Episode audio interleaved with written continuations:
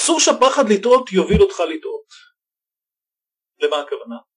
הכוונה היא שבמציאות הכלכלית של המאה ה-21 כל מי שלא יפעל לשנות את מצבו הכלכלי יהיה בצרות, כלומר הוא ייכשל.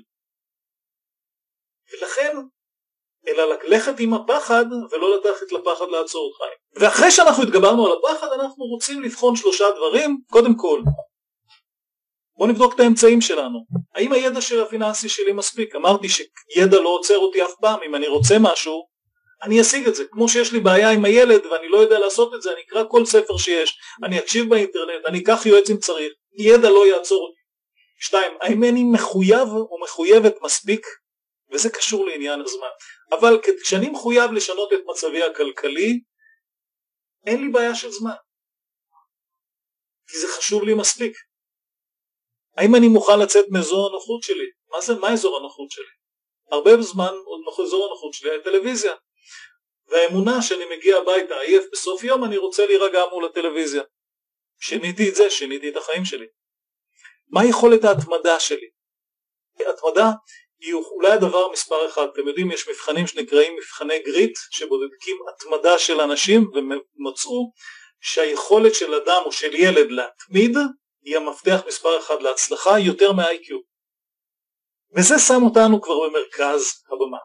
כי ברגע שאנחנו מקבלים שלמעשה אנחנו האויב מספר אחד של עצמנו מבחינה כלכלית זה לא ממשלת ישראל וזה לא שר האוצר וזה לא האינפלציה העולמית וזה לא עליית הריבית וזה לא, בטח לא הוצאות של חג הפסח אלא הידיעה וההבנה שיש לי ביד משאב וכוח לשנות את המציאות שלי ולחיות ברמת חיים גבוהה ולחיות כמו שאני רוצה ולדאוג לילדים שלי כל זה מה שאני צריך בשביל שזה יקרה, להכיר בערך של עצמי. לקבל את זה שאני המשאב הכי חזק שלי, ואם אני אפתח את המשאב הזה לא יהיה גבול להצלחה.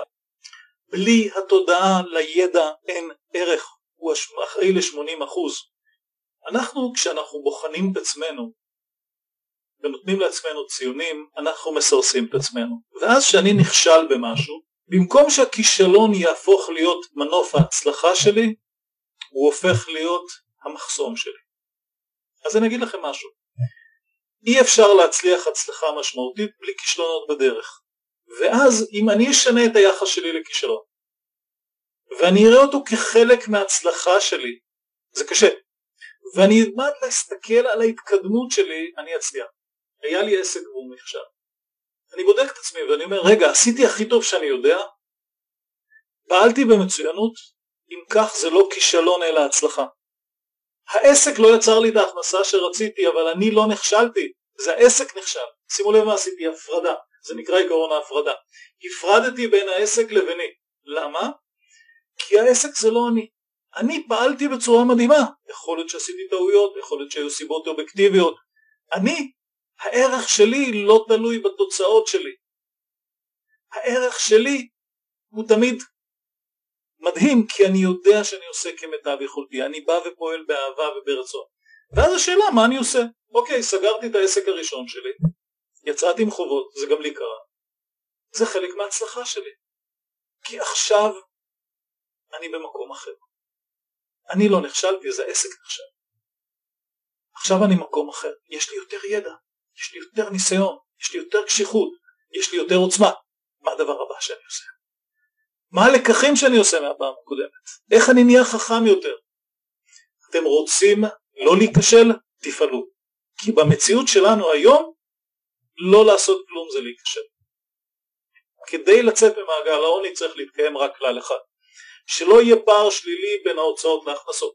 אם יש לכם, מיד לטפל בזה ולבנות תקציב שיתאים כי אין לנו את הפריבילגיה לחיות מתחת מעבר לרמת ההכנסה שלנו. לעומת זאת, אם אתם נמצאים במעגל העושר, במצב טוב. כל השאלה שאתם צריכים לשאול את עצמכם, איך אני חוסך יותר ואיך אני מעלה את התשואה. וכאן אנחנו בעניין התשואה צריכים להבין כלל אחד מאוד פשוט, אי אפשר להגיע לשום הישג בתשואה נמוכה על הכסף שלנו ולכן אנחנו צריכים להכיר את כלל 72 שאומר תוך כמה זמן הכסף שלי מכפיל את עצמו תלוי בריבית שהוא מושקע. בריבית של אחוז אחד הוא יכפיל את עצמו לשנה, יכפיל את עצמו בעוד 72 שנים. בריבית של 10% הוא יכפיל את עצמו תוך 7 שנים. בשביל להגיע לתשואות ולהישגים אנחנו חייבים להשקיע את כספנו. ולקחתי את הדוגמה שיש לרוב האנשים חיסכון לילדים. חיסכון לילדים לקחתי שתי אפשרויות. אתם משקיעים את זה בתשואה של אחוז אחד במשך 20 שנה משקיעים ב-7.5%. שימו לב מה הפער. הפער הוא של 288 אלף שקלים חיסכון לילדים אצל משפחה ממוצעת. האם בשביל זה שווה לכם ללמוד להשקיע? בוודאי, זה רק דוגמה אחת קטנה. עכשיו, בעניין הזה של לעבור מעגל העוני לעושר, אני רוצה רק לתת לכם דוגמה אחת קטנה. כסף הוא נוכח בחיים שלנו, ויש לנו שתי אפשרויות. אפשרות אחת, לתת לו לשלוט בנו, כלומר להגיד אין לי ראש לכסף, אין לי ראש לחשבונות, וכתוצאה מזה מצבי ילך ויתדרדר, ואז אני כל היום מתעסק באיך אני גומר את החודש. ואפשרות שנייה, היא לשנות את האמונה. כלומר רגע נשאל את עצמנו, למה רוב האנשים אין להם שום הבנה בעולם הכלכלי, למה המושגים הכלכליים שלהם לא קיימים? והתשובה היא פשוטה, שאף אחד לא לימד אותנו שאלה כישורי חיים חשובים. אתם יודעים, כמו שלא מלמדים אותנו זוגיות ולא מלמדים אותנו הורות, אנחנו נופלים לעולם הכלכלי גם בלי שאף אחד לימד אותנו. אבל, והדבר הטוב והמדהים הוא שזה נורא פשוט. והגיע הזמן לשנות את זה, ואם אנחנו לא יודעים, ללמוד. ככה אנחנו מתמודדים עם החיים, ואי אפשר לבוא ולהכניס לעצמנו אמונה מקבילה, ולהגיד לעצמי, אוקיי, אני לא טוב בזה. באותו רגע שאמרתי אני לא טוב בזה, אני תמיד אהיה לא טוב בזה. כרגע אני הולך ללמד אתכם משהו שהוא מאוד מאוד משמעותי בהצלחה שלכם, והוא נקרא חוק המיקוד. הוא אומר כזה דבר, מה שאני מתמקד בו יוצר לי רגש, והרגש הזה יכול להיות מחליש או מעצים. וכשהרגש שלי הוא מחליש, התוצאה שלי תהיה נמוכה. ואם אני אתמקד במשהו שמעצים אותי, התוצאה שלי תהיה גבוהה. כלומר, יש כאן איזושהי נבואה שמגשימה את עצמה. באופן טבעי אנחנו כבני אדם אנחנו יצורים הישרדותיים ואנחנו תמיד נחפש סכנות כדי להתגונן מהם. הבעיה עם הדבר הזה, עם הגישה הטבעית שלנו, שאנחנו תמיד נחשוב על הדבר הרע שיכול לקרות, על הדבר שמדאיג אותנו. כתוצאה מזה זה יוצר לי רגש שהוא מחליש, וזה גורם לי לתוצאות נמוכות. אילו אני הייתי מסוגל להסתכל על הדברים שמלהיבים אותי זה יוצר רגש שהוא מעצים והייתי יכול להגיע לתוצאות. מלמדים נהג מרוץ לצאת מסחרור, מלמדים אותו לא להסתכל על הפחד שלו. כשמכונית נכנסת לסחרור ומסתובבת, היא מאבדת שליטה, הנהג באופן טבעי יסתכל או על הקיר שממולו או לתעלה שהוא יכול ליפול עליה. והתוצאה היא שהוא יגיע תמיד לתעלה או לקיר. כשלמדים נהגי מרוץ, מלמדים אותם להסתכל לא על הקיר או על הסכנה אלא על המקום שהם רוצים להיות בו. ואכן בהקפות של נהגי מרוץ מדי פעם מתקילים אותם מכניסים את הרכב לסחרור וכל הזמן אותם נהגים מתחילים יסתכלו על מה שמפחיד אותם ולא על מה שהם רוצים לעשות.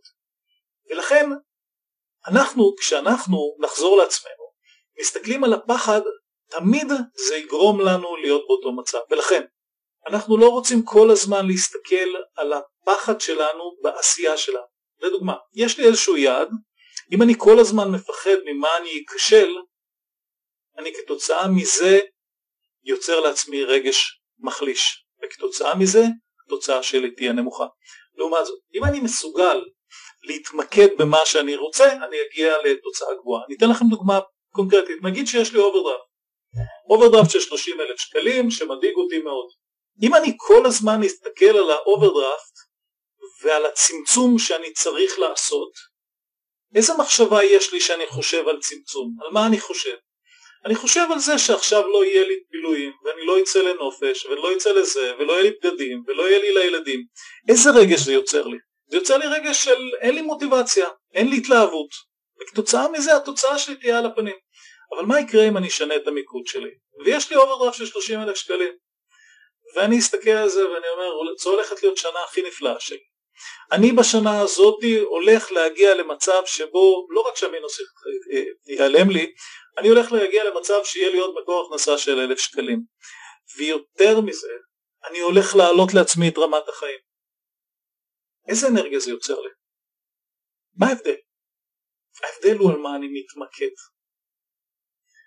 דמיינו לעצמכם את הפרצוף הכלכלי. בפרצוף הכלכלי יש מעגל עושר ומעגל עוני.